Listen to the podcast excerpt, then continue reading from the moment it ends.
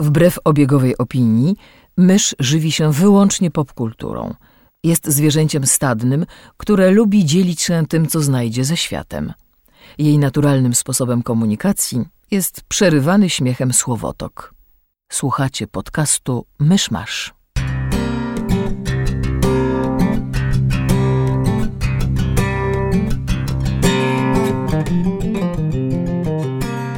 Słuchacze, jest poniedziałek, 5 listopada 2018 roku.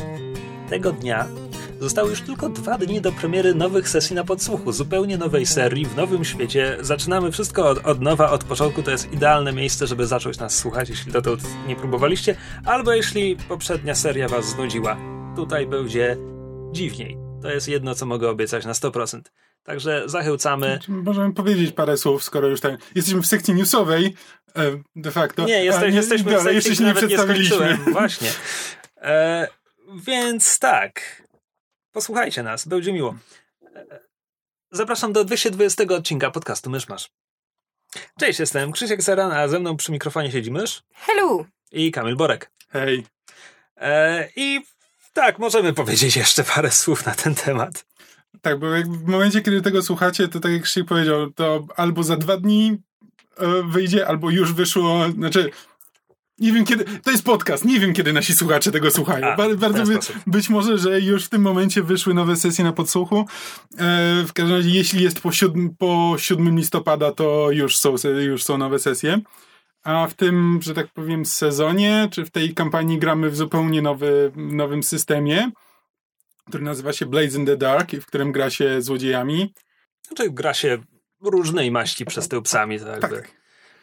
E, tak, no i stworzyliśmy sobie świat, który e, nawet jeśli ja to mówię, wydaje mi się bardzo ciekawy i, i zabawny i, i dziwny, bo jesteśmy, technologicznie mamy początek XX wieku, ale to jest kompletny świat fantazy z różnymi fantastycznymi gatunkami, które zamieszkują to miasto i kiedy mówię różnymi fantastycznymi, to dlatego, że bardzo celowo unikaliśmy elfów i krasnoludów. Mhm.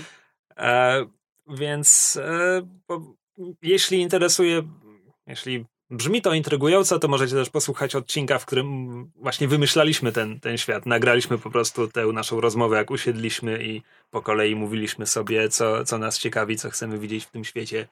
Tak, bo świat jest, tak jak Krzysiek powiedział, technologicznie to jest taka począ- początek e, XX wieku, mniej więcej, ale wszystko jest zasilane przez e, spektral, który jest energią mm, śmierci, duchów, w zależności jak to na to patrzy. Em, wielokrotnie wykorzystanie spektralu kończy się nawiedzeniami różnej maści, więc są tam, są tam e, różne, różne dziwne rzeczy się dzieją.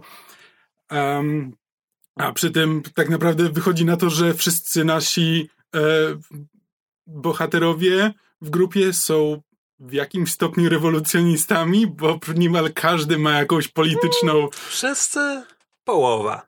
co najmniej połowa. Na razie, zobaczymy w jaką stronę to się rozwinie. Tak, e, na dodatek, na dodatek, ponieważ wszyscy dobrze się bawili, wymyślając swoje gatunki do tego świata, to potem nikt nie chciał zagrać nudnym człowiekiem, więc w drużynie nie ma ani jednego luzia. E, za to są inne bardzo ciekawe stworzenia. E, więc tak, myślę, że tyle Tak, wystarczy. W, ty- znaczy w tym momencie, jak tego słuchacie, niezależnie od tego, kiedy tego słuchacie, nawet w premierze, to dostępny jest odcinek worldbuildingowy, czyli nasze nagranie z nagranie z naszego spotkania, podczas którego ustalaliśmy, jak ten świat będzie wyglądał. Czy ty to powiedziałeś już? Tak, Kamil bardzo źle spał w nocy. Wczoraj było. Nagrywamy to dzień po. Halloween, gdzie mieliśmy bardzo suto zakrapianą imprezę, ponieważ ja i mój e, tutaj siedzący małżonek e, Kamil siedzieliśmy za barem i, i żeśmy robili drinki e, na oko. W związku z tym porcje alkoholowe były e, spore. E, tak, więc Kamil, Kamil chyba po prostu na moment przysnął, jak e, Krzysiek e, mówił, o czym jest odcinek worldbuildingowy. E, niemniej e, bardzo gorąco zachęcamy, żebyście się zapoznali albo z, tylko z odcinkiem właśnie o, o budowie świata, nie, albo... nie, nie, nie, nie, Jeśli mają się zapoznać tylko z jednym odcinkiem, to niech to będzie już pierwsza właściwa przygoda. Tak, bo y, że to warto powiedzieć. Odcinek worldbuildingowy jest absolutnie niepotrzebny do zrozumienia, co się dzieje jakby dalej. Jakby rozszerzy wam wiedzę i spojrzenie na to, co się dzieje, ale spokojnie możecie zacząć po prostu od pierwszego odcinka, nie nadganiając tego. To bonus dla hardkorowych fanów. Dokładnie. Czyli dla was, bo tego słuchacie. Tak, to, to, to tylko jeśli chcecie stuprocentować ten podcast, jeśli chcecie wbić platyny, czy jak tam to młodzież nazywa. Tak. Dobra, a teraz przejdźmy już do newsów, które nie są, e, nie są autopromocją. To skoro wspomnieliśmy o, o Halloween, to warto wspomnieć e, e, o zdjęciu, oficjalnym zdjęciu i filmiku, który się pojawił na Instagramie Netflixa, związanym z e, serialem Wiedźmin. A, bo masz, masz na myśli tego przebierańca halloweenowego. Tak, tego halloweenowego przebierańca, który Henry właśnie... Cavill cosplayuje. e, Legolasa, jak to się podśmiewa internet. Mm. E, to znaczy tak, rzeczywiście e, inaczej. Moim zdaniem to jest e, test zresztą jakby klip przedstawia właśnie klaps filmowy, na którym jest napisane Costume and Makeup Test. No i mamy krótki urywek jak, jak Henry Cavill w e, szarej peruce, bo nie białej, to nie są białe włosy. W szarej peruce podchodzi do kamery, patrzy się na nią Zalotnie. z- zalotnie, złowieszczo. Zalotnie. Gdzie tam była złowieszcza? E, kogo zapytać. E, I tam pije eliksir i to jest jakby koniec. No i oczywiście pojawiły się głosy pod tytułem hashtag not my Geralt i, i że właśnie wygląda jak e, kuzyn Legolasa. Natomiast moim zdaniem nie ma, nie ma o co drzeć szat ani, prawda, e, się bulwersować, ponieważ to jest chyba tylko e, próba, próba kostiumu, próba make-upu, którą wypuścili, ponieważ było Halloween.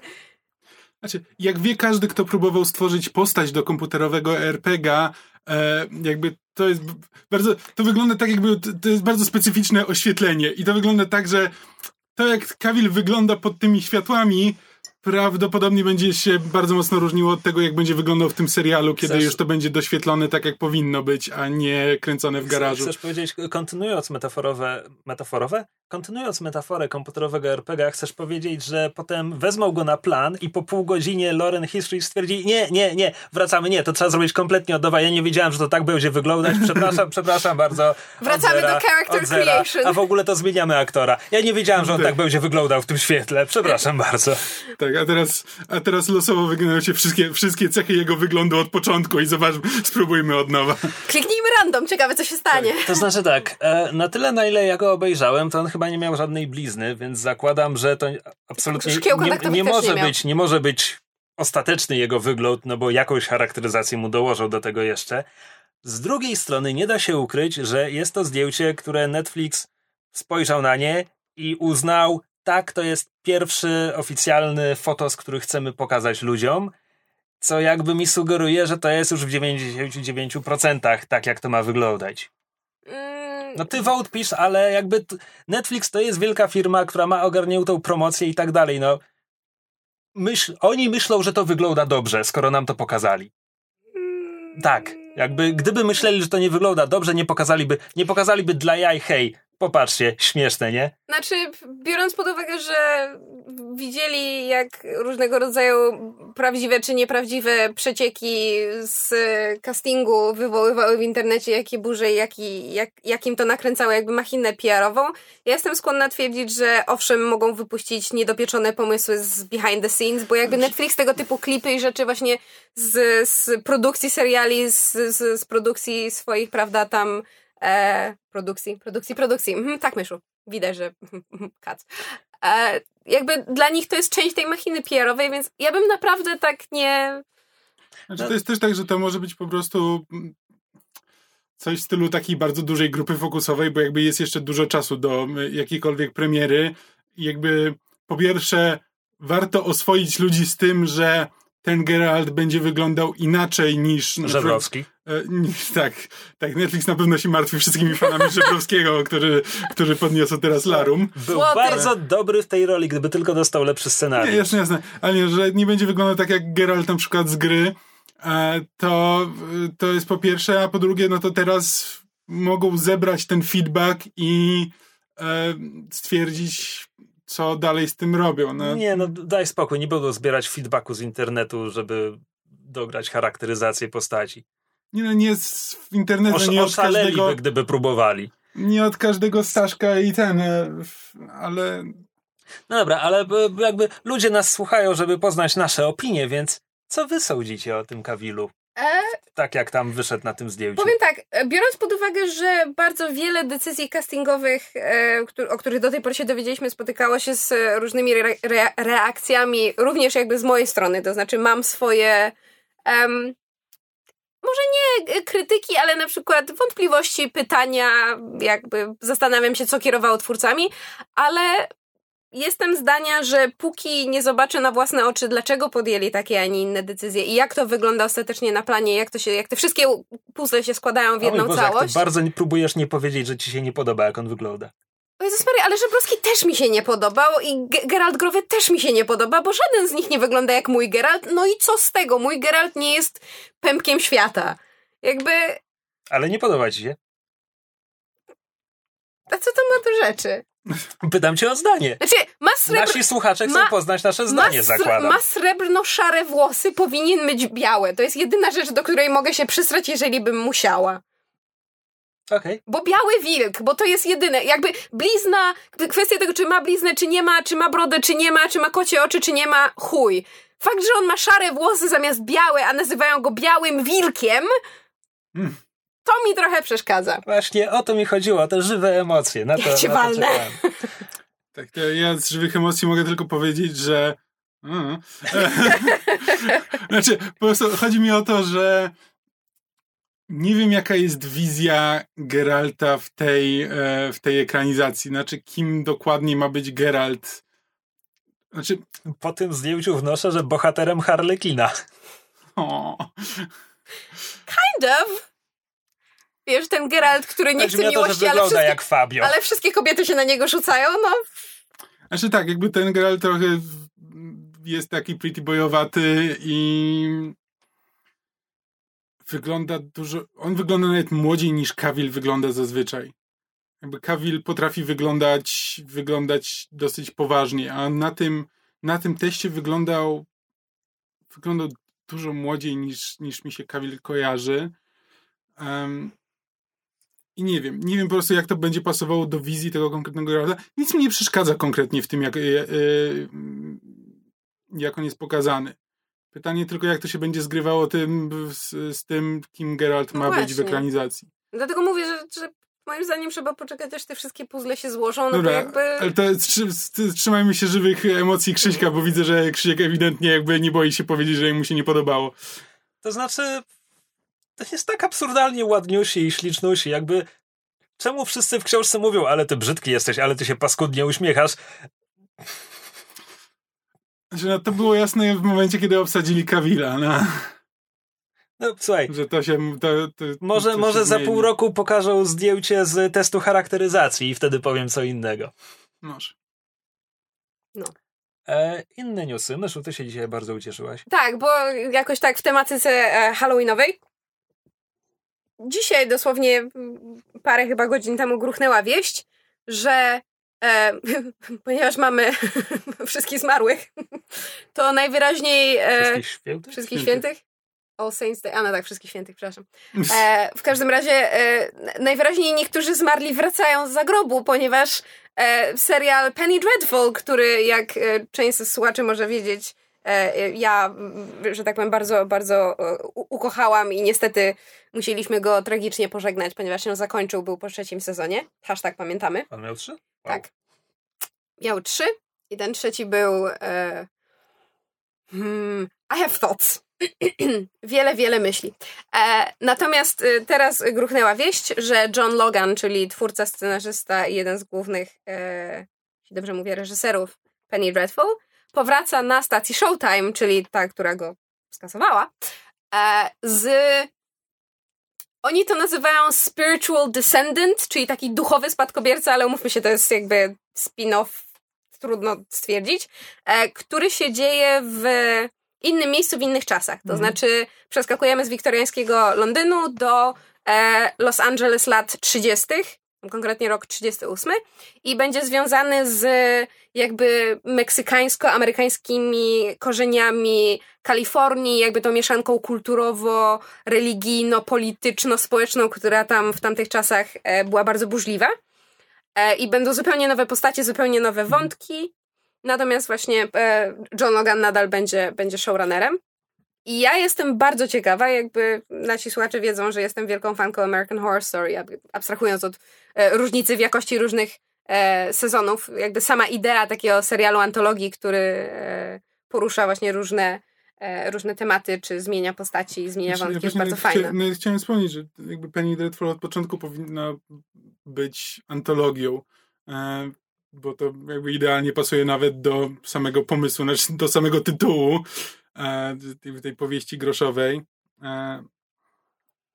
Znaczy i to, że oni koniecznie chcieli przez te trzy sezony ciągnęli jakby historię tych postaci. Nie wiem, czy. Czy ja nie oglądałem tego serialu, ja tylko tam znam mniej więcej, wiem, co tam się działo. Czy widziałem pierwszy sezon, potem już mi się nie chciało, ale jakby dla mnie sam pomysł, żeby ciągnąć te postaci dalej niekoniecznie jest dobry. Wolałbym obejrzeć, żeby to była jakaś zamknięta całość i potem na przykład do innych. Niech te postaci wracają w trochę innych kontekstach. Znaczy, wiesz co, e, ale... przerwę ci dlatego, że trochę nie wiesz o czym mówisz, dlatego, że właśnie te trzy sezony są zamkniętą całością. Ja mogę mieć pretensje do tego, jak ten serial nie, się rozumiem, skończył. Że są zamkniętą całością, tylko że są rozciągniętą całością. Jakby moim tak, ale jakby, jakby jeśli wierzyć, coś jeśli, innego. Jeśli wierzyć Loganowi na słowo, czego ja nie robię, ponieważ moim Napisał zdaniem... Skyfall, przepraszam, Spectre. Nie, bo moim zdaniem jakby to, co pokazał na ekranie przeczy jego słowom, natomiast Logan sam twierdzi, że miał e, Penny Dreadful, ten jakby właśnie pierwszy sezon, e, znaczy pierwszy, pierwszy, kurde, teraz nie wiem jak to nazywać, pierwsze wcielenie,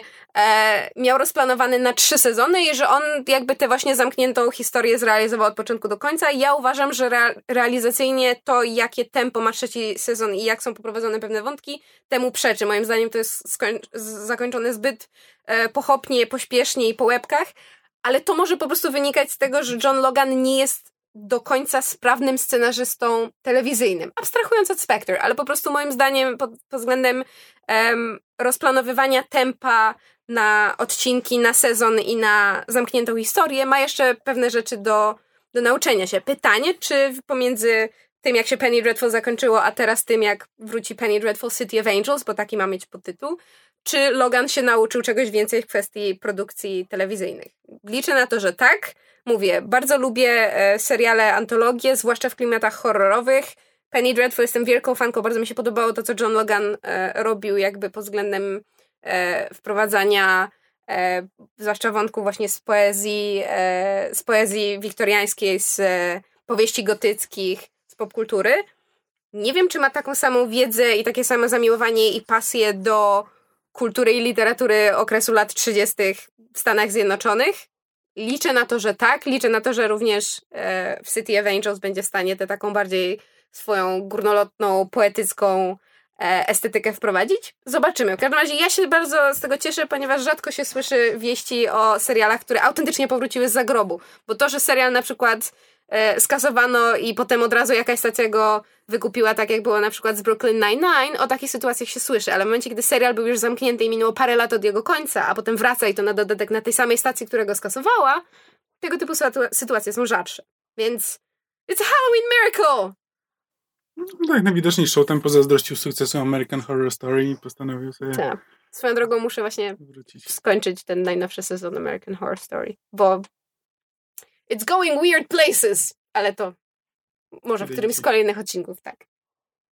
To wszystkie newsy, jakie mieliśmy? Wszystkie Halloweenowe newsy. To teraz przechodzimy do tego, co skonsumowaliśmy tym popkulturalnie i czy ktoś chce zacząć. Ja mogę zacząć od książki, jakoś mam wrażenie, że... Nie! Krzysiek? I książka? No właśnie, Trzymajcie mnie. No widzisz, a ja jestem sobą rozczarowany, bo sprawdziłem swoją listę rzeczy i o ile nie zapomniałem o jakimś tytule, to ja absurdalnie mało przeczytałem, odkąd ostatni raz mówiłem tutaj o książkach. W każdym razie dzisiaj chcę powiedzieć tylko o jednej i jestem w tej niewygodnej pozycji, że jeszcze jej nie skończyłem. Ja zazwyczaj strasznie unikam takiego omawiania książek, ale te, teraz zrobię wyjątek. Jestem w czterech piątych najnowszej powieści Jaspera Forda pod tytułem Early Riser. Jasper Ford jest naszym, chyba moim i myszy ulubionym walijskim autorem, bo nie yep. wiem ilu jeszcze znamy. E, I mówiliśmy o jego powieści Shades of Grey. Chyba dwukrotnie. Co najmniej. Możliwe, że nawet trochę więcej, bo. Jest fenomenalny. Tak. E, I Early Riser jest książką, która ma. Znaczy tak, nie łączy się z Shades of Grey w żaden sposób, jeśli chodzi o fabułę. Chyba. To znaczy, ja wciąż podejrzewam, że to może być taki stealth prequel, że, że gdzieś tam będzie jakaś poszlaka, która nam powie, że to jest ten sam świat tysiąc lat wcześniej, czy coś takiego ale na razie jakby nic wprost na to nie wskazuje. Znaczy, ona jest, ona jest tyle być może związana z Shades of Grey, że ty spekulowałeś, kiedy żeśmy o tej książce rozmawiali parę tygodni temu, mówiłeś mi, że e, to jest wielkie fuck you, które Ford napisał, żeby nie musieć dalej pisać Shades of Grey, tak? Nie, nie, to, to nie była moja spekulacja. To znaczy tam ewidentnie po, pojawiają się imiona e, głównych bohaterów Shades of Grey, Edward i James, są wykorzystane w kontekście, który sprawia, że mam wrażenie, że autor żartuje, ale nie mam pojęcia, czy żartuje z siebie, z nas czytelników, nie mam pojęcia z kogo. Potem gdzieś, to, to jest jeszcze bardziej wprost, bo gdzieś nagle w narracji ktoś wymienia listę rzeczy, których nie lubi, nie cierpi, nienawidzi najbardziej na świecie i to są, wiesz, tam jakieś, tam jakieś zagrożenia w tym świecie, coś tam, zimna kawa, coś tam, e, czekanie bardzo długo na kontynuację powieści. No to tutaj już jakby nie mam, nie mam żadnych wątpliwości, że to jest na pewno dowcip. Natomiast tam to wykorzystanie imion Edward i Jane, nie wiem. Więc nie ma tutaj bezpośredniego związku fabularnego z Shades of Grey. Natomiast pod bardzo wieloma względami to jest bardzo podobna książka. To znaczy, prezentuje nam bardzo dziwny świat, który jest naszym światem, ale w mhm. Shades of Grey tych ale było bardzo wiele. To było ale po jakiejś praktycznie apokaliptycznej katastrofie. Ale ludzie są podzieleni względem tego, jakie, jakie kolory widzą, bo praktycznie każdy widzi bardzo wąski wycinek spektrum. spektrum. Tak. Ale tam jakby było, jest tak niemal kosmiczna technologia tych ludzi, którzy żyli wcześniej. Ale coś tam, coś tam, coś tam. Było tego bardzo wiele. Early Riser jest pod tym względem prostszy, bo to jest nasz świat, i mniej więcej ten sam czas, w przeciwieństwie do Shades of Grey, gdzie to ewidentnie była daleka przyszłość. Natomiast jest to świat, w którym Ziemia zamarza. Zamiast globalnego ocieplenia jest globalne zamarzanie i to zamarza już co najmniej od setek lat. W związku z czym w lecie wszystko jest spoko, natomiast zimy są długie, e, bardzo zimne, polarne i po prostu i tak jest od. Właściwie książka nie mówi wprost ale biorąc pod uwagę, że ludzie się do tego dostosowali nie tylko kulturalnie i społecznościowo, ale wręcz biologicznie, to chyba mamy po prostu założyć, że tak jest od zawsze. Mhm. Bo e, ludzie w tym świecie hibernują. I to nie jest tylko. E, zaraz do tego wrócę. Bo wcześniej, kiedy opowiadałem się o tej książce, mówiłem, że to jest śpiączka farmakologiczna. Natomiast śpiączka farmakologiczna jest wątkiem w tej powieści, Natomiast nie, ludzie po prostu mają taki biologiczny imperatyw, wykształcili go sobie. Więc całe ludzkie społeczeństwo na zimę zasypia w takich specjalnie zbudowanych w tym celu budowlach, wieżach, dormitoriach.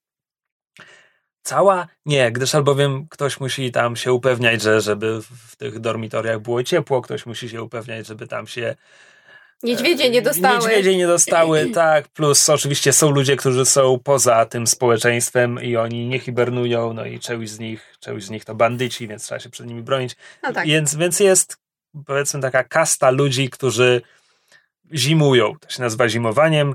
E, mówię, to się nazywa, książka oczywiście nie ma polskiego wydania. Wydaje mi się prostsza do przetłumaczenia niż Shades of Grey, więc może tutaj ktoś się po, połasi. Um, więc jest, jest kasta ludzi, którzy, którzy zimują, żeby doglądać tych śpiących, żeby upewnić się, że kiedy wszyscy wstaną na wiosnę, świat będzie wciąż działał tak, jak ma działać. Elektrownie atomowe wszystkie nie eksplodują, na przykład. E, I nasz główny bohater dość przypadkowo dołącza do tej najbardziej szczególnej kasty spośród tej kasty, jeśli mogę tak powiedzieć, to znaczy do tak zwanych konsulów zimy. I konsulowie zimy to są tak jakby trochę policja, ale bardziej szeryfowie, ale tak naprawdę jakby zimą oni stanowią prawo. Mhm. Więc on tak dość przypadkiem e, zostaje takim, takim konsulem. Nie, równie przypadkowo pierwszego dnia pracy obowiązki wzywają go do sektora położonego na uboczu tego całego, całego kraju społeczeństwa. To jest Walia. Oczywiście, że to jest Walia. Zresztą Walia w tym świecie jest potęgą, ponieważ walijski autor.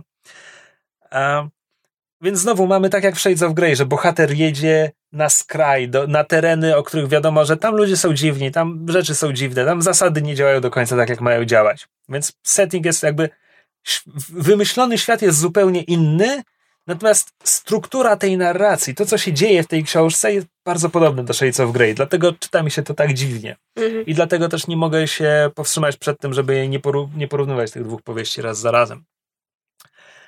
I dalej jest znowu, tak jak w Shades of Grey, w tym dziwnym sektorze nasz główny bohater spotyka dziwnych ludzi, e, nakreślonych dość pobieżnie, w sensie oni nie mają dużo czasu ekranowego, ale są na tyle, mają takie swoje osobiste, różne, dziwne przypadłości, e, ten e, quirks, przepraszam, brakuje mi słowa, e, że, że zapadają w pamięć i wydają się, że tak powiem, być bardziej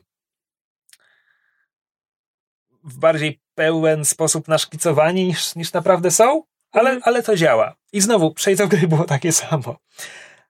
I oczywiście, kiedy on już tam jest, odkrywa, że rzeczy nie są takie, jakie się początkowo wydawały. E, Zresztą jakby blurb z okładki mówi, jakie to jest dziwne, no więc, więc jest sobie ten nasz główny bohater Charlie Werfing i on musi przeżyć tę zimę e, i tam musi się umierzyć ze złoczyńcami przez duże Z, musi się mierzyć z Wintervolk, to są stwory, które nie mogą istnieć, bo na pewno nie istnieją, bo, bo to na pewno tylko legendy i to takie bardzo, bardzo współczesne, ale są dowody, że istnieją i ludzie giną.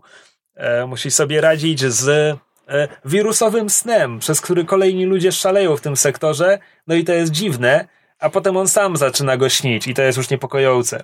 I musi sobie radzić z i tak dalej, i tak dalej, i tak dalej.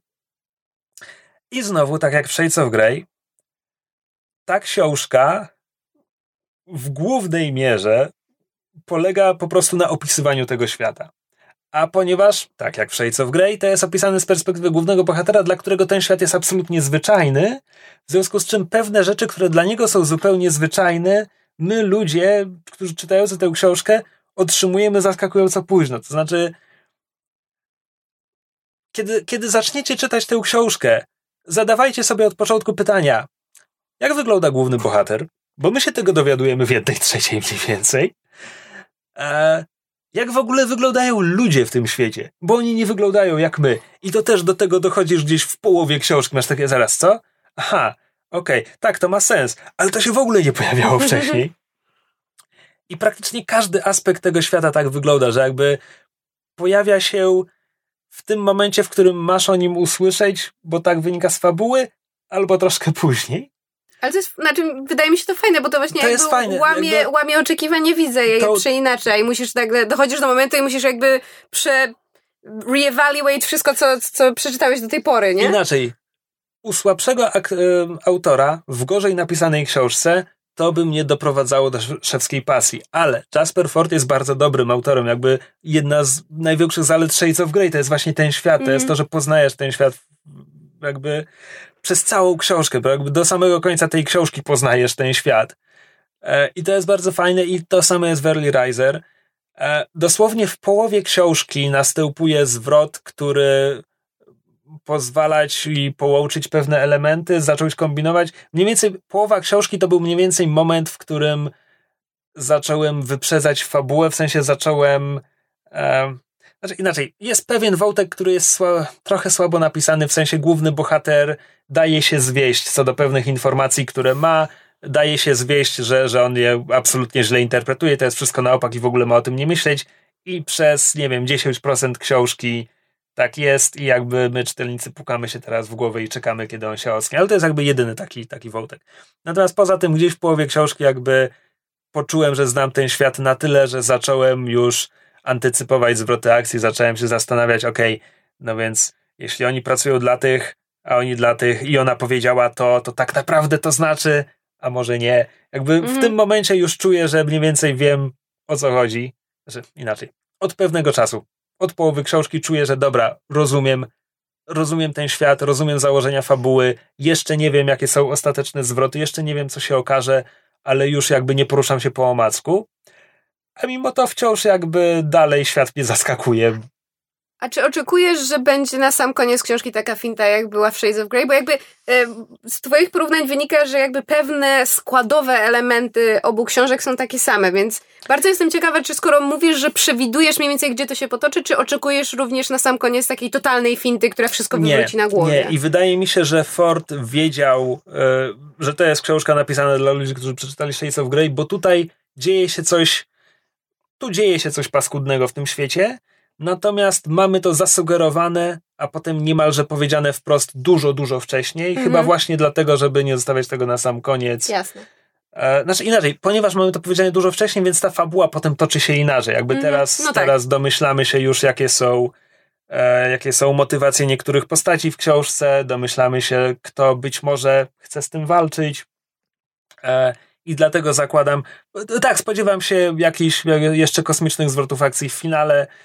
E, zobaczymy, jak będzie. Właśnie dlatego czuję się niezręcznie mówiąc o tym, zanim mhm. przeczytałem ją do końca. Natomiast na podstawie tych czterech piątych absolutnie warto to przeczytać, ponieważ ten świat jest inny, jest, jest jednak mniej dziwny, bo to jest, to jest rok mniej więcej 2018. Konkretna data nie pada, ale to jest nasz świat, tylko są w nim zimy. I pojawiają się w nim odniesienia, wiesz, do naszej współczesnej popkultury i niektóre rzeczy są dokładnie takie same, a niektóre, wiesz, jest zmieniony tytuł. Więc na przykład e, w pewnym momencie pojawia się sitcom e, Faulty Dormitorium, gdzie absolutnie nie należy mówić o e, otomanie, bo, bo tutaj nie było II wojny światowej, były jakieś konflikty najwyraźniej z Turkami otomańskimi, nie wiem. W każdym razie to jest... Okay. Więc, więc jeśli ko- ktoś się odbił od tej totalnej dziwności Shades of Grey, bo tam to jest totalna kreacja mm. świata, gdzie tam nic nie jest normalne, Early Riser jest trochę bardziej stonowany. A, trochę. a jak jest, z ciekawości, jak jest językowo? No bo jakby Jasper Ford, Jaspera Forda czytamy oboje po angielsku, to jest y, Shades of Grey jest jakby moim zdaniem nieprzetłumaczalny na polski, bo, bo jakby tam częścią fanu z czytania, częścią zabawy są te żarty słowne, um, słowotwórstwo związane z kolorami, jakby to jest, to jest część, nie, nie, nieodzowna część książki. Tutaj... A jak jest tutaj z językiem? Czy na przykład jeżeli ktoś zna język na angielski na średnim poziomie, czy byłby w stanie tę książkę spokojnie przeczytać? Tutaj, tutaj jest słowotwórstwo związane z zimą, hibernacją, snem i śnieniem, ale jest dużo mniejszą częścią e, w ogóle jest tego dużo mniej po prostu. E, więc pod tym względem też wydaje mi się, że, że jest proszę. Właśnie dlatego powiedziałem, że wyobrażam, wyobrażam sobie, że Early Riser może zostać przetłumaczony na polski, tak jak trochę nie wyobrażam sobie Shades of Grey przetłumaczonego, a przynajmniej nie Shades of Grey przetłumaczonego tak, żeby oddać wszystko, co tam było. Znaczy to by musiała być książka pełna przypisów, a to trochę zabija przyjemność. No tak, albo trzeba by to przetłumaczyć po prostu Płasko. pisząc po swojemu. Nie, jakby A. wyobrażam sobie, to by się dało napisać po swojemu, tylko trzeba by tam było zmienić połowę. No tak, ciosać. Dużo ciosania. No, więc to jest, e, powtórzę, Early Riser, czyli ktoś, kto się wcześniej budzi, autorstwa Jaspera Forda przez 2F na początku. E, bardzo polecam już teraz. Jeśli czytaliście Shades of Grey, to jest dziwna lektura, bo masz takie, kurde, ja już to czytałem. Znaczy, to jest zupełnie inna książka, ale ja już to czytałem. E, jeśli nie czytaliście Shades of Grey, no to jak najbardziej polecam jedno i drugie. Pożyczysz, Krzysiu, jak skończysz? To jest e-book. E, Pożyczysz, Krzysiu, jak skończysz? To jest legalnie kupiony e-book. Nie wiem, jak to się robi z legalnie kupionymi e-bookami. Muszę ci ukraść czytnik e-booków chyba. Najwyraźniej. Dobrze, ale to, to dziękuję. To ja bardzo chętnie sprawdzę, bo tak jak słusznie zauważyłeś, Forda bardzo lubimy. Ja się zresztą. Jedną z moich wielkich życiowych osiągnięć jest to, że, że e, podetknęłam Krzysiowi Shades of Grey. To my z Myszą obejrzeliśmy film, który obiecywaliśmy sobie i nie tylko sobie, tylko znajomemu obejrzeć. Pozdrawiamy Jerego z konglomeratu podcastowego. Tak. Um, Widzisz, dotrzymujemy słowa. Trzy lata po fakcie. tak, zbieraliśmy się do tego bardzo długo, ale w końcu, w końcu obejrzeliśmy It Follows, czyli po, po polsku Coś za mną chodzi. Horror o nadnaturalnej mocy, która ściga ludzi i która ściga ludzi. Jest przekazywana drogą tak, płciową. Tak, po stosunku. E, jest dziwny pomysł, ale interesujący. A sam film jest też dziwny i interesujący. Thank you, Captain Obvious. Tak, dziękuję. Bo tak. Um, film jest. Zacznij, zacznijmy od tego. To jest horror.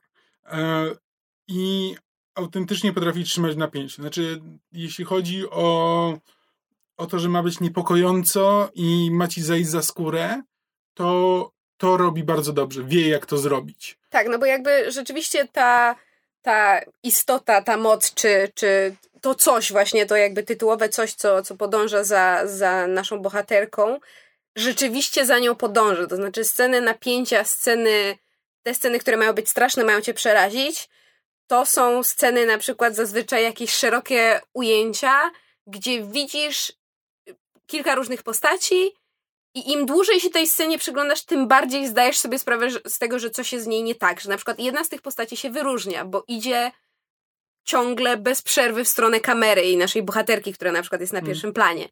E, jest to fantastycznie wyko- wykorzystane w wielu różnych ujęciach, właśnie pod względem pracy kamery. To znaczy, jest na przykład jedno fenomenalne ujęcie, gdzie kamera się jakby kręci o 360 stopni i jakby kręci. Um, ujęcie jest na kampusie szkoły. I widzimy naszą bohaterkę, która tam, nie wiem, stoi przy, przy okienku recepcji i jakby kamera patrzy przez szkolne korytarze, po czym wygląda przez okno, po czym drugie szkolne korytarze zawraca do bohaterki, która nadal rozmawia, znowu wygląda przez okno i nagle przy drugim, jakby przy drugim zatoczeniu koła widzisz, że jedna z postaci jest bliżej. Więc potem jak zatacza trzeci raz koło, to już obserwujesz tę postać i patrzysz, czy, czy ona się zbliża, czy to jest to coś, co się zbliża. I jakby systematycznie jest coraz, coraz, coraz bliżej, coraz bliżej, coraz bliżej i jakby właśnie operowanie tego typu e, bo, mechanizmami bo, jest naprawdę skuteczne. Bo jakby zasada, która jest jakby wyłożona praktycznie na samym początku tego filmu, to jest, że jakby to coś jest właśnie, można przekazać komuś e, właśnie poprzez stosunek płciowy i wtedy to coś zaczyna chodzić za tą osobą. Nie może biegać, nie może jakby nie może, nie może za nią gonić, po prostu będzie do niej szło. I możesz, możesz uciec, a to będzie za tobą szło i cię zawsze znajdzie, tylko po prostu. Prędzej czy później prędzej cię czy złapie, później. tak. A czy ma, mamy powiedziane, co się dzieje, kiedy cię złapie? Nie, jest powiedziane, nie daj się temu dotknąć. Tak. Jakby don't let it touch you, don't let it get near you. Mhm. Um, znaczy, widzimy tam parę razy, co się. Znaczy, widzimy tam pod koniec, co się dzieje, ale. Zresztą jedna z najbardziej. Jak jest po polsku disturbing? Niepokojących. Tak, ale jeszcze bardziej. znaczy, tak. Obrzydliwie niepokojących. Tak, po prostu jedna z najbardziej e, po prostu odstręczających scen jest właśnie scena, w której się dowiadujemy, dowiadujemy, widzimy bardzo dobitnie, co się dzieje z kimś, kogo to coś dorwie. Jest to scena absolutnie upiorna e, bardzo, że tak powiem, dosadnie, dosadnie tak. jest pokazana. Okay, czekaj, ale bo znowu mechanizmy, no bo jak już to coś kogoś dorwie, to oznacza, że ten ktoś nie przekazał tego dalej, no to to powinien być koniec. Cofa się i po, wraca, do, wraca tak. do poprzedniej osoby. Więc to jest jakby, możesz to komuś przekazać, ale to nie będzie na, ale to nie będzie na stałe. Jakby, jeśli, może do ciebie wrócić. I, tak, i może to do ciebie wrócić. I jeśli nie wiesz, co się z tą osobą dzieje, to też nie wiesz, kiedy to zacznie do ciebie wracać. Tak, zresztą yy, to jest o tyle istotne, że jakby okolicznościom przekazania tego czegoś naszej głównej bohaterce towarzyszą, towarzyszą właśnie konkretne okoliczności, bo to nie jest tylko to, że ona ma, e, prawda, jednonocną przygodę z, z, nie wiem, chłopakiem poznanym w klubie i potem nagle się orientuje. Jej tak. zostaje bardzo dobitnie wyłożone, co się właśnie stało. Jest to bardzo brutalna zresztą hmm. scena i sam fakt tego, że ta, ta istota jest przekazywana drogą płciową jest jakby częścią powiedziałabym, jakby takiego dialogu na temat rape culture w pewnym sensie i jakby właśnie nie wiem, jakiś taki te, tego, czy stosunek jest consensual, znaczy, próbuję znaczy... powiedzieć po polsku. W sensie jakby, czy za, za, za obopólną, obopólną zgodą, zgodą i, i jakby z pełną świadomością nie do końca jest to zrealizowane, mam wrażenie, w, znaczy, w kontekście filmu. do tego jeszcze, wrócimy do tego na koniec, jakby o czym jest ten film właściwie, bo to jest, sam nie jestem pewien, e, um, ale tak jakby film stosuje wiele, tak jak, tak jak mysz tłumaczyła to ujęcie, wiele takich zabiegów, gdzie mm, jakby mamy podobne, e, jakby patrzymy na ten film podobnie do e, bohaterów, to znaczy widzimy ileś tam ludzi, i zastanawiamy się, czy jeden z nich to jest właśnie to coś. Tak, bo to coś przybiera, znaczy jakby zasady tutaj, t- ten film niby ci wykłada wszystkie zasady, ale tak naprawdę one są dość Znaczy, takie mo- płynne. Znaczy to jest po prostu powiedziane, że może wyglądać jak dowolna osoba. Może wyglądać jak przypadkowy, przypadkowy przechodzień, a może wyglądać jak ktoś, kogo, e, kogo znasz. Tak, albo może wyglądać jakaś po prostu najbardziej upiorna rzecz, którą możesz sobie wyobrazić. Mhm. Nadal jakby w, w, w ludzkich ramach, humanoidalnych ramach, ale po prostu jako, jako coś upiornego, że potrafi przybrać, znaczy przybierze obraz, e, czy kształt tego, co cię najbardziej przerazi i jakby, jakby najbardziej mu umożliwi Poruszy, dob- coś najbardziej poruszy. tak, znaczy, ale też jakby dostanie się do ciebie, No czyli tak, właśnie tak. wtedy na przykład przybierze postać e, kogoś bliskiego, żeby się do ciebie zbliżyć, e, powiedzmy niepostrzeżenie Mhm. i osiągnąć swój cel, który w sumie nie wiadomo jaki jest, no bo właśnie jakby też f- film nawet w pewnym momencie bohaterka sobie zadaje pytanie pod tytułem kiedy to się zaczęło, od kogo to się zaczęło, jak to się zaczęło, skąd to się w ogóle wzięło, co to jest. Zero, zero odpowiedzi. Jakby nie dowiadujemy się. To jest- po prostu taka chodzi. Że... jakaś pradawna, przedwieczna siła, która po prostu gdzieś na świecie jest, jest przekazywana z osoby na osobę. Deal with it. Tough. Tak, i właśnie i wracając do tego, o czym ten film jest, no bo to jakby ja się właśnie długo zastanawiam, co właściwie ma, czy to ma coś symbolizować, jakby to coś. E, jak, Nie znasz E. dnia ani godziny? znaczy, bo Trochę zależy od epoki, w jakiej film powstaje, bo gdyby to był film z lat 90., no to metafora AIDS, okej. Tak, e, ale to ewidentnie nie jest to, bo jakby nie od, ewidentnie jakby e, zależy między postaciami. E, Moja teoria była taka, że to jest film o bardziej o traumie, takiej ogólnej. E, jakby tym, jak e, Jak trauma za tobą podąża. tak, jak- jakby trauma za tobą podąża jakby i to, że jakby osoby, które są najbliżej nas, jakby, jest, jakby z nimi się e, dzielimy nie zawsze na jakby na stałe. E, trudno mi powiedzieć dokładnie o co mi chodzi bez spoilerowania całego filmu. Ale ja Bo tam rozumiem, jest- do czego dążysz i masz rację. tam jest kwestia tego, że jakby ona tam, jakby główna bohaterka tam podejmuje parę prób, y, częściowo za zgodą na przykład drugiej osoby, która po prostu postanawia przejąć na chwilę, znaczy no na chwilę przejąć jakby od niej e, ten, to coś. Ale jest na przykład, jest osoba, która nie do końca wierzy w to, co się dzieje, e, jakby w- widziała, że ewidentnie coś jest na rzeczy, ale jest przekonana, że to się da kontrolować. E, I wiesz, i że może pomóc, ale tak nie do końca, ale nie do końca wierzy jej, e, nie do końca wierzy w te, do, do, e, że to, Znaczy, że ma z tym problem. Ale to jakby jest nie tylko kwestia tej postaci, dlatego że nasza bohaterka ma jakby trójkę, czy właściwie czwórkę właśnie przyjaciół, które, które, które są po części świadkami tych jej, prawda, nazwijmy to, nie wiem, ataków paniki, no bo jakby, prawda, ona jest jedyną osobą, która to coś widzi. Jakby inni, inni tego nie widzą, to podąża tylko za nią, ale wszyscy inni widzą, że ona nagle, nie wiem, zaczyna uciekać z krzykiem, dziwnie się zachowuje, ma ataki paniki, więc jakby to, co mi się w filmie bardzo podobało, to jest to, że ona otwarcie w pewnym momencie swoim bliskim i, I chodzi tu o ludzi w jej wieku. Znaczy, to jest młoda dziewczyna. W tym filmie jakby nie ma rodziców. W tym, w tym świecie jakby rodzice nie są w to w ogóle zamieszani. To jest tylko kwestia tych młodych ludzi, tych nastolatków, które sobie same radzą z tym problemem, co też jest bardzo jakby istotne w tym, w tym kontekście, mam wrażenie. Ale ona, ona w pewnym momencie mówi swoim przyjaciołom, swoim bliskim, hej, słuchajcie, taka sytuacja.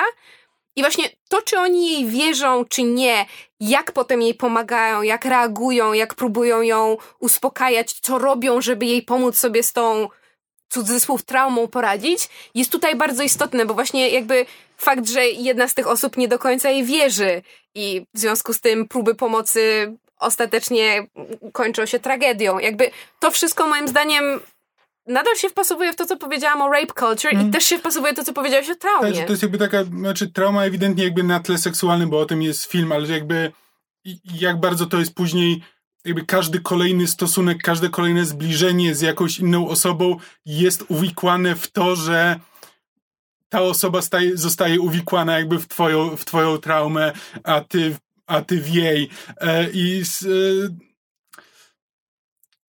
I też jak, mo- moim zdaniem jakby końcowa scena to podkreśla czy, czy chcemy mówić o tym filmie z, ze spoilerami, bo to jest film sprzed czterech lat i jakby jeśli ktoś teraz nie obejrzał, no to niech pójdzie obejrzeć. Nie to e, w, są timecody, e, możecie przeskoczyć po prostu do następnego segmentu w tym momencie, e, gdzie będziemy mówić o Sabrinie. A w, ja bym teraz chciał powiedzieć, chciałbym dokończyć tę myśl, a nie jestem w stanie tego zrobić, nie spoilując całego filmu. Więc y, papa, jeśli nie chcecie słuchać o, e, o It Follows. Bo to się, tak jak mówię, jest. ona ma grupkę przyjaciół, tam dwie dziewczyny, dwóch chłopaków. Każdy z tych chłopaków jakby jest nią zainteresowany, tą główną bohaterką w jakiś tam sposób. Czym jeden z nich jest takim typowym takim guyem trochę, y, z, trzyma się na uboczu, tam ma jakieś skomplikowane chyba relacje, relacje z rodziną. I on zasadniczo jest tak, że on mógłby spokojnie wyjechać i niż to gdzieś jakby on, on mógłby to przejąć i uciec i zostawić wszystko w cholerę, więc on postanawia się z nią, znaczy za jej zgodą jakby śpią razem po to, że on, on postanawia to przejąć, że on sobie z tym, że on sobie z tym poradzi, że to dla niego nie jest problem ale też to, że to, że to nie jest dla niego problem, to jakby sprawia i nie do końca jakby w to wierzy, sprawia, że to bardzo łatwo się do niego dostaje i bardzo łatwo, w, e, e, bardzo łatwo go zabija. Jakby on, on uważa, że to nie jest problem, on to po prostu spycha na dalszy plan, nie myśli o tym, więc to się, e, więc to się dla niego źle kończy. Więc potem film się kończy tym, że ona śpi z, ze swoim e, przyjacielem z dzieciństwa, tak naprawdę, który ewidentnie się w niej kocha jakby od, od dawna, przez cały film. I jakby e, i film kończy się tym, że oni razem idą za rękę i coś za nimi idzie. I film się, i jakby film się urywa. Tak, i, I oni, jest... ale to też nie jest tak, że oni idą za rękę uśmiechnięci w stronę zachodzącego słońca i są tęcze i ptaszki. Jakby oni się ze sobą przespali i następnego dnia rano idą trzymając się za ręce i oboje wyglądają jakby byli tak, no, ciężko chorzy. Tak, i to jest takie, że nie jestem pewien, czy film jakby i, inaczej, jeść w mojej interpretacji jakby, że to jest takie, że on jest jakby gotów się tym podzielić jakby nie po to, żeby z tym uciec, tylko on jest gotów jakby z nią być i razem e, jakby przyjąć, e, przyjąć tę traumę i razem z nią po prostu sobie z tym dalej radzić. Nie są w stanie od tego uciec, a znaczy w, na dłuższą metę na zawsze, ale są w stanie razem e, iść przed życie i po prostu być tych, zawsze tych 5 metrów e, przed tym. E, przy tym też to jest tak, że ta interpretacja trochę sobie, bo mam wrażenie, że ten, to jak jest pokazana relacja tej głównej bohaterki z tym chłopakiem, to jest lekko dysfunkcyjne. Znaczy to jest takie, on się w niej kocha, ona nie za bardzo jest nim zainteresowana, przynajmniej tak to jest pokazane przez cały ten czas, że ona go bardzo bardzo lubi i, i jakby jest dla niej, on jest kimś ważnym w jej życiu, ale nie chce na początku nic, nic więcej. I właściwie nie wiem, jak mam czytać to, te ich relacje. E, czy rzeczywiście tam jest jakieś uczucie, bo mam wrażenie, że ten film tak pokazuje, że ten chłopak autentycznie coś do niej czuje, że ona może nie, do niego coś czuje. I bardzo nie, po prostu nie do końca wiem, jak mam czytać ten film. E, szczególnie, że końcówka jest, e, tam jest scena na basenie, w której próbują zabić to coś i to jest taka scena, która też nie wiem, czym ma być e, w kontekście tego filmu. E, nie, no jakby wspólnie, wspólnie, próbują, wspólnie próbują to zabić, ale tak, ja po prostu nie wiem. Nie wiem, co ten film chce nam, e, chce nam powiedzieć. E, I nie jestem pewien, o czym ma być. Jest niesamowicie niepokojący. Jest świetnym horrorem. Jakby pod tym względem jest, e, jest świetny, bo gra gra autentycznie na takim poczuciu niepokoju, a nie tylko na tym, że coś ci wyskoczy e, nagle z zakadru e, i wyda głośny, głośny odgłos. Mm.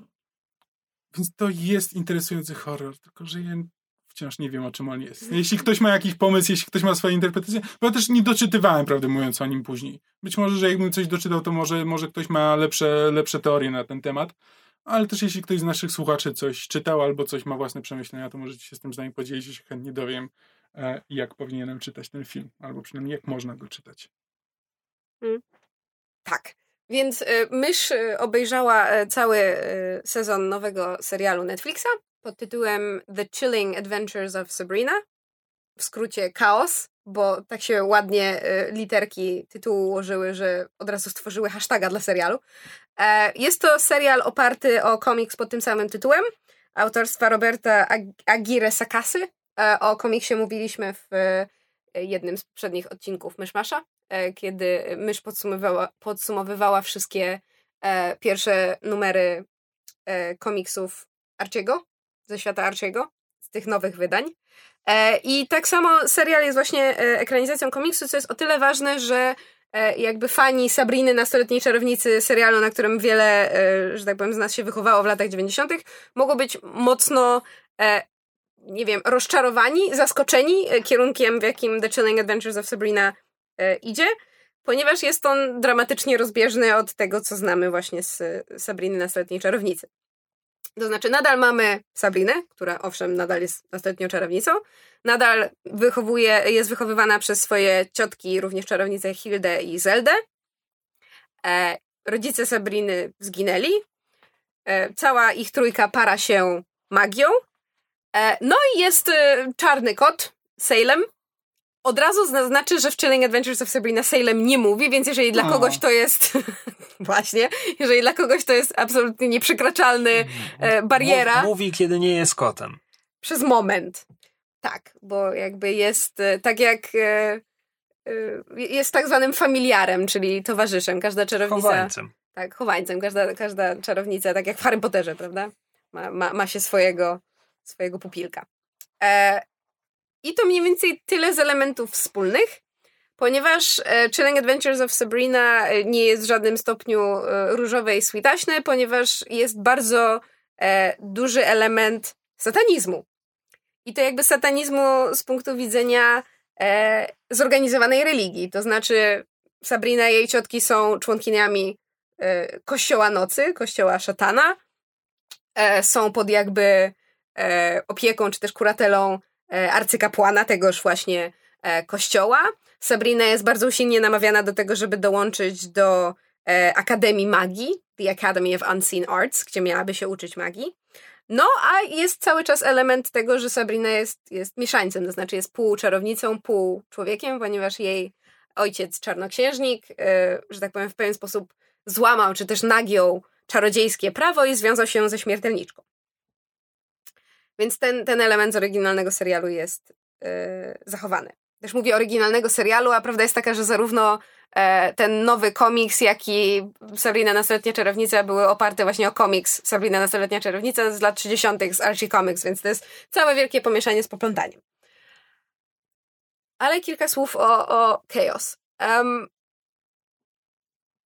powiem tak, dla osoby, która absolutnie zakochała się w komiksie, co zresztą słychać w tym odcinku Maszmasza, w którym, w którym komiks omawiałam, e, serial do niego nie dorasta, natomiast idzie w, w, własnych ciekawych kierunkach. To znaczy jakby wizualnie próbuje pewne elementy oddać, ale kończy się to tym, że, że przede wszystkim jest, jest, jest buro i mroczno i jest dużo akcentów czerwieni i w sumie do tego to się sprowadza. E, On ma też taki bardzo dziwny zabieg z rozmazywaniem tła. tak, który im dłużej oglądałam serial, tym bardziej mnie wkurzał tak To- naprawdę. Znaczy, ja widziałem parę, parę po prostu patrzyłem na ekran, nawet bez dźwięku i właśnie tak pierwszy raz jak popatrzyłem na ekran, to myślałem, że coś jest nie tak z y, projektorem. A ja z kolei oglądałam serial, jak byłam chora, więc miałam wrażenie, że mi oczy łzawią. E, bo to jest jakby, to, to jest, to jest, mam wrażenie, że to jest jakby em, to, to ujęcie, czy, czy ten jakby ta, ta praca kamery jest stosowana w momentach, kiedy jest jakiś związek z magią, coś się, coś się magicznego czy złowieszczego dzieje, bo nie we wszystkich scenach jest. I to ma w jakiś sposób to potęgować, ale to tylko mnie wkurzało na dłuższą Mhm. metę, bo po prostu cały czas właśnie miałam wrażenie, że jest, jest nie, nie, niewyostrzony e, kadr, czy właśnie, czy, czy e, projektor. Jakby rozumiem zabieg, ale eh, mogli sobie darować. A no, jeszcze są, są, e, są trzy tak zwane Weird Sisters, trzy czarownice z tej, z tej magicznej szkoły, które, które się czaro, e, przepraszam, Sabrinie naprzykrzają. I tam są różne, różne konflikty na tym tle. I mam wrażenie, że serial nie może się zdecydować, czego chce. Dlatego, że z jednej strony mamy em, wątek, e, który jakby toczy się przez cały sezon. To znaczy kwestia tego, że Sabrina jest poddawana presją przez otoczenie, zarówno ciotki, jak i arcykapłana, jak i właśnie te, te, te Weird Sisters, te trzy młode czarownice, jak i przez nieświadomie przez swoich ludzkich przyjaciół ze, z liceum, do którego chodzi, ponieważ uczęszcza do normalnego liceum, jest poddawana presją pod, pod kątem tego, że musi podjąć decyzję, że musisz się po, poopowiedzieć po którejś ze stron. Jakby środowisko magiczne naciska na nią, że hej, musisz podpisać e, cyrograf, musisz wpisać się do Księgi Diabła, oddać mu swoją, swoją duszę i ciało w zamian za nieskończoną e, magiczną moc. No ale to się wiąże z pewnymi, prawda, zobowiązaniami. Mroczny Pan może w każdej chwili cię zawezwać i, i zażądać, e, żebyś wykonała jego, jego polecenie albo masz się, e, masz się opowiedzieć po, po tej ludzkiej stronie, no ale wtedy będziesz, e, prawda, ostracyzowana, ekskomunikowana z kościoła i, i w ogóle będzie ci bardzo trudno w życiu.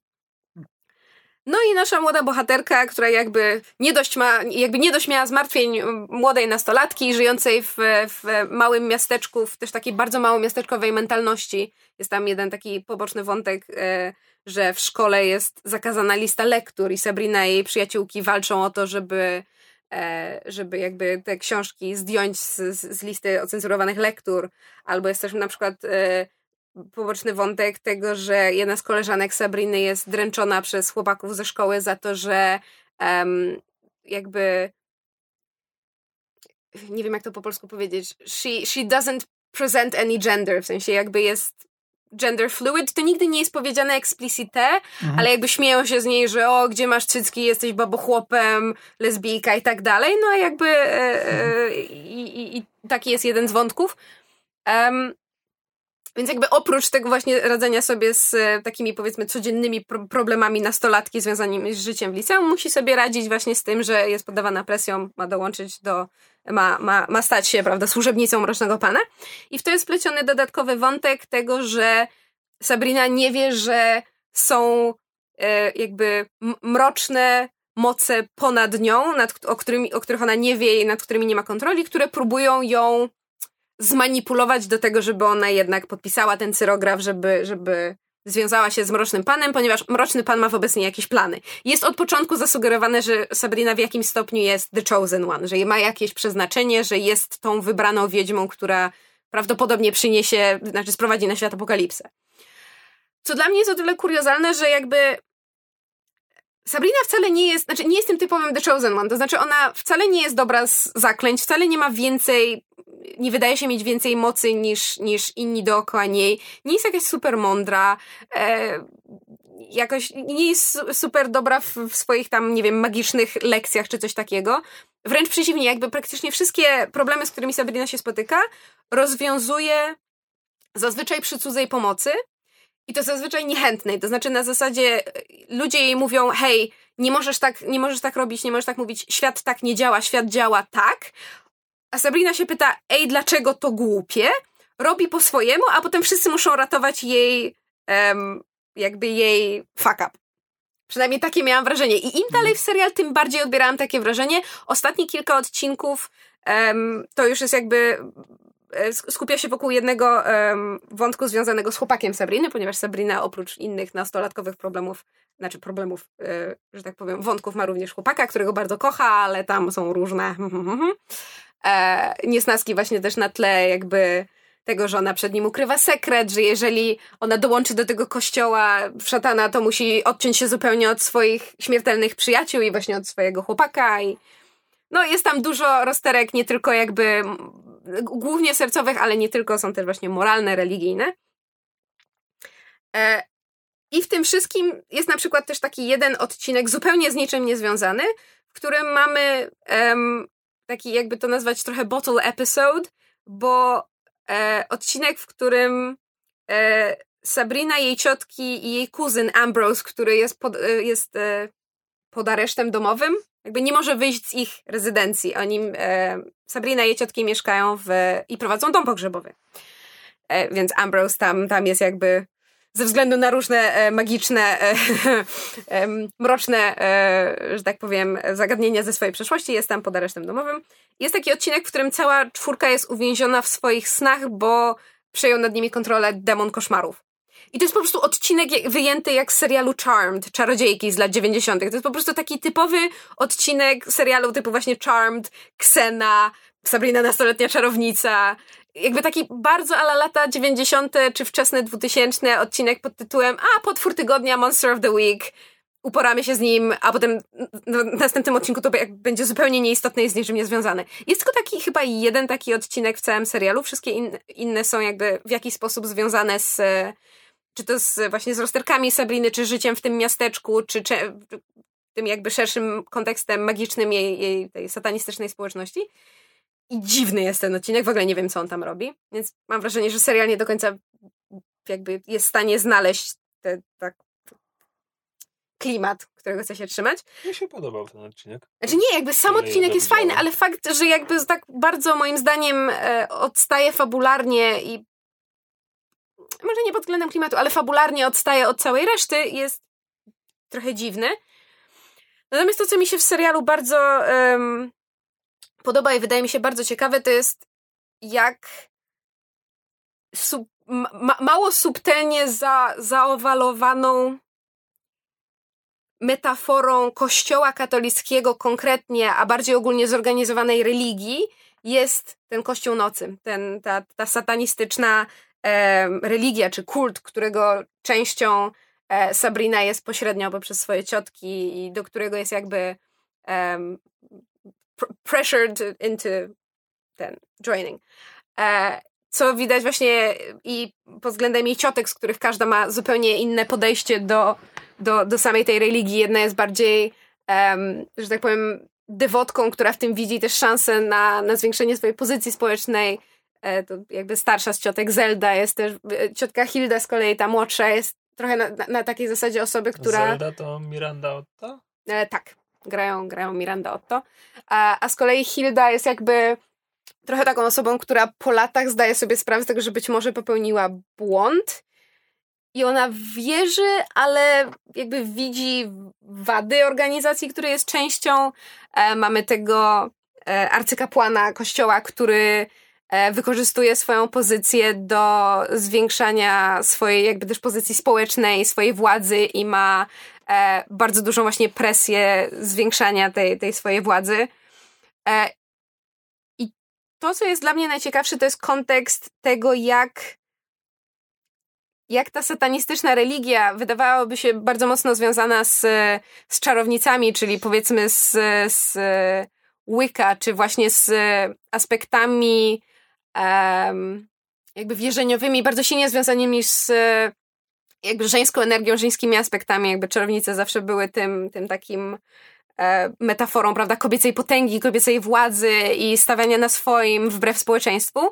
Jak to zostało wpasowane właśnie w ten bardzo patriarchalny, bardzo opresyjny dla kobiet e, kościół szatana, który jest właśnie tą, tą, tą metaforą kościoła katolickiego.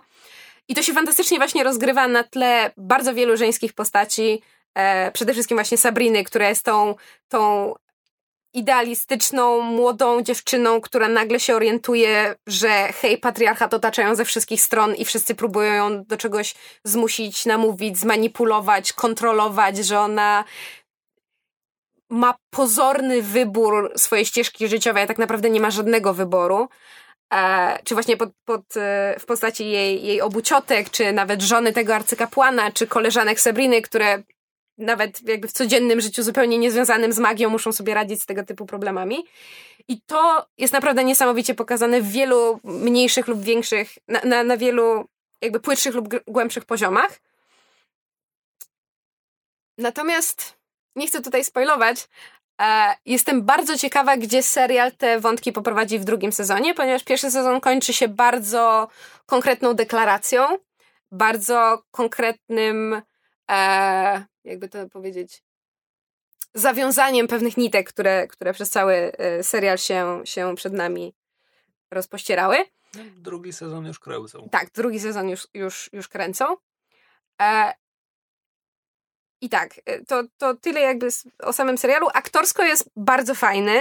E, to znaczy cała, cała młoda obsada z e, Kiernan Szybką na czele, która gra tytułową Sabrinę, bardzo fajnie się sprawdza, jakby grają bardzo naturalnie, fajnie, sympatycznie, chociaż ja mam, im dłużej serial oglądałam, tym bardziej nie lubiłam Sabriny jako postaci, ponieważ jakby jej właśnie to takie podejście na zasadzie, a zrobię po swojemu, bo wiem najlepiej, a potem wszyscy muszą po mnie jakby sprzątać, strasznie jest denerwujące. I owszem, bohaterka dostaje nauczkę, ale nie widzimy jej konsekwencji, bo to podejrzewam, że będzie w drugim sezonie, więc zobaczymy, mhm. czy nasza bohaterka się czegoś nauczy, ale fakt, że jakby to nie jest historia od razu, od, od razu do A, od A do Z, tylko jakby tylko jeden jej etap i będziemy obserwować, co się dzieje dalej, jest fajny.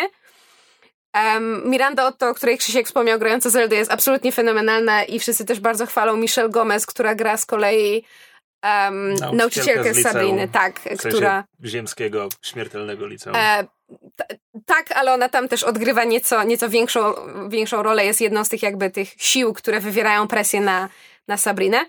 Um, ja jestem absolutnie zachwycona e, Richardem Coylem, który gra e, właśnie tego arcykapłana, bo jest absolutnie fantastyczny i on się tak dobrze bawi w tej roli, ma tak niesamowity, głęboki głos, którego tak przyjemnie się słucha. Och, och, gdyby Salem tak mówił, och. Um, w roli Hildy bardzo fajna jest aktorka, której Lucy Davis. Lucy Davis. Ona jest szeroko znana z Wonder Woman, gdzie grała tę asystentkę Chrisa tak. Pine'a. Tak. A, a ja jakby dzisiaj przypadkiem w internecie ja odkryłem, że ona grała na przykład w Studio 60 on Sunset Strip. Albo grała jed, jedną z tych mm, sta, stażystów piszących dowcipy. Tam jest odcinek, gdzie strasznie ich katują, żeby, żeby ich pierwszy sketch się dostał na antenę. A było coś takiego. To jest jakby tak. chyba, chyba nie ma większej roli w tym serialu niż w tym jednym odcinku. E, grała w Shaun of the Dead też na przykład, więc jakby ma długą, zróżnicowaną karierę. Wow, okej. Okay. Ja, ja wiedziałam, że ją kojarzę, ale nie, nie pamiętałam skąd. Znaczy, ja i tak nie kojarzę, ale dzisiaj przeglądałem wywiad z nią na IO9, który podsumowywał wszystkie jej role. A widzisz. E... Tak, więc jeśli chodzi o aktorstwo, jest, jest super. E... Strona wizualna, tak jak wspomniałam, mimo wszystko wolę komiks, jakby pewnej rzeczy na, na, na, na kartach komiksu można łatwiej przedstawić niż, niż serialu. Pewne decyzje, tak jak właśnie te kwestie tego niewyostrzonego kadru mi przeszkadzają. Natomiast pod względem efektów specjalnych, e, czy makijażu, efektów horrorowych, też um, efektów praktycznych, ponieważ na przykład właśnie ten demon z tego odcinka e, o koszmarach jest, e, to jest ten gumowa maska, ale jest absolutnie fantastyczna i też przez to mi się kojarzy z latami 90., bo jakby widać, że to jest maska, ale jest fantastycznie zrobiona i efekt jest super. Więc pod względem efektów jest, jest, jest bardzo fajnie zrealizowany. I jeśli chodzi o klimat, to znaczy straszność tego, tego serialu, nie powiedziałabym, że on jest powiedzmy tak straszny jak, nie wiem, właśnie American Horror Story czy e, o Jezu, nazwa innego horrorowego serialu w tym momencie mi uleciała z głowy.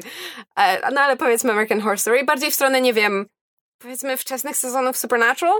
E, to nie jest jakby serial, który operuje strachem po to, żeby cię, że, żeby cię przerazić, ale no jakby to są czarownice, które czczą, czczą szatana, który no nie wygląda jak e, elegancki mężczyzna, prawda, w fraku i meloniku, tylko jest potwornym kozło monstrum albo mamy sceny rozrywania ludzi na kawałki i nonszalanckie rozmowy o kanibalizmie. Zresztą moja ulubiona scena. Czy słyszałaś, że kościół satanistyczny pozywa twórców serialu? Tak. O to, że wykorzystali rzeźbę, którą oni mają w swoim kościele i że to jest naruszenie ich własności intelektualnej znaczy, wiesz co, tak. Biorąc pod uwagę, jak oni przedstawiają kościół satanistyczny w serialu, a jak to się ma do rzeczywistych jakby Jezu, jak, jak jest tenens po polsku? Przykazań kościoła satanistycznego, to ja się nie dziwię, że oni się o coś przyczepili. Dziwię się, że tylko o to. No to, bo... to trochę jak to łapanie ala Capone za podatki. Tak, no bo równie dobrze mogliby ich pozwać mm. o zniesławienie i ja bym totalnie to przyklepała, mm. bo jakby... Znaczy właśnie te, te, te elementy tej, tej opresyjności patriarchatu i tego tłamszenia kobiet i tego właśnie całego wątku, który jest w, w, w Chaos pod tytułem, że um, jest takie piękne podsumowanie chyba całego serialu, gdzie jest rozmowa właśnie między Sabriną a jedną z bohaterek pod tytułem, że a czy, że, że, czy muszę oddać swoją duszę i ciało e, szatanowi, żeby uzyskać moc, a dlaczego nie mogę być je, dlaczego nie mogę być jednocześnie nie mogę jednocześnie mieć mocy i być wolna. I odpowiedź brzmi na to, bo Mroczny Pan nadal jest mężczyzną. I po prostu to jest cudowne podsumowanie całego serialu. Po prostu puenta całej, całej jakby, jak to nazwać, motywu całego serialu. E, więc jeżeli kogoś to co, to, co mówię, zachęca, to bardzo polecam.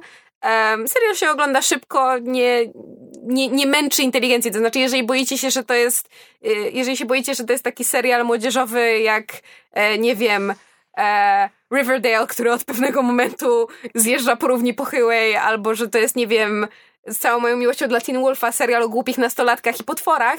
Jakby nie, to jest jednak potraktowane trochę poważniej właśnie ta warstwa e, ten, ten motyw główny serialu jest naprawdę fantastycznie poprowadzony, jest sprawny technicznie, sprawny aktorsko, ma fantastyczną ścieżkę dźwiękową. Wiele piosenek z, z serialu trafiło już na moją playlistę na Spotify. E, więc bardzo gorąco zachęcam, natomiast jeżeli miałabym e, powiedzieć, co moim zdaniem lepiej, z czym lepiej się zapoznać, to mimo wszystko komiks mimo wszystko komiks, ponieważ e, jakby jest, jest spójniejszy, e, spójniejszy wizualnie, spójniejszy artystycznie, spójniejszy fabularnie. Natomiast dla, dla, tego, dla tego motywu i tego, jak to jest poprowadzone, właśnie tej kwestii e, opresyjności, e, zorganizowanej religii, patriarchatu, feminizmu, kobiecych możliwości i tak dalej, The Chilling Adventures of, nie, przepraszam, Chilling Adventures of Sabrina, tam nie ma The. E, Netflixa bardzo, bardzo polecam. Podobno nie w polskim tłumaczeniu, ponieważ e, czytałam u Megu, ludzie już się skarżyli, że próbowali oglądać pierwszy odcinek z polskimi napisami i wyłączyli, bo jest tragicznie, więc no tak. Radźcie sobie po angielsku, jak możecie. I to tyle. Ty. Tyle w tym odcinku. Tak jest. Więcej nie mamy. O nie, ja mam jeszcze mnóstwo innych seriali, ale to będzie na następny odcinek, ponieważ mysz miała zapalenie zatoki, nadgoniła wszystkie możliwe zaległości. Dobra. Bring us home, country mouse. Nie. What? E, dobrze, zanim mi tutaj obaj panowie pośpią. Ja się zaziewam na śmierć zaraz, przepraszam, ale. Bo mysz jest taka fascynująca. Nie, po prostu. Tak, ja wiem. Ciężka noc. Trudne dni. Tak, ciężka noc. Długi Halloween. E, Dziękujemy Wam bardzo za uwagę. Jeżeli macie jakieś komentarze, pytania, sugestie, chcecie się z nami w jakikolwiek spo sposób skontaktować, będzie nam bardzo miło i gorąco zachęcamy. Możecie to zrobić pod odcinkiem na YouTubie kanału Podsłuchane. Możecie to zrobić pod y, odcinkiem na stronie myszmasz.pl. Możecie to także zrobić na naszym fanpage'u na Facebooku Myszmasz Podcast Popkulturalny. Możecie nam wysłać tweeta pod at Myszmasz Podcast. Możecie też nam wysłać maila, jeżeli macie ochotę napisać dłuższy elaborat na myszmaszpodcast.gmail.com i gorąco też zachęcamy do polubienia i kontaktowania się z nami przez fanpage sieci Podsłuchane, do której należymy i w ramach których wydajemy inne podcasty, między innymi wspomniane na początku odcinka sesji na podsłuchu, których niedługo już będzie pierwszy odcinek, albo już jest, słuchajcie, jej! I to chyba wszystko, tak? Czy czymś zapomniałam? Brzmiało jak wszystko. Dobrze. To dzięki Wam jeszcze raz i do usłyszenia w następnym odcinku. Ciao! Na razie. Cześć.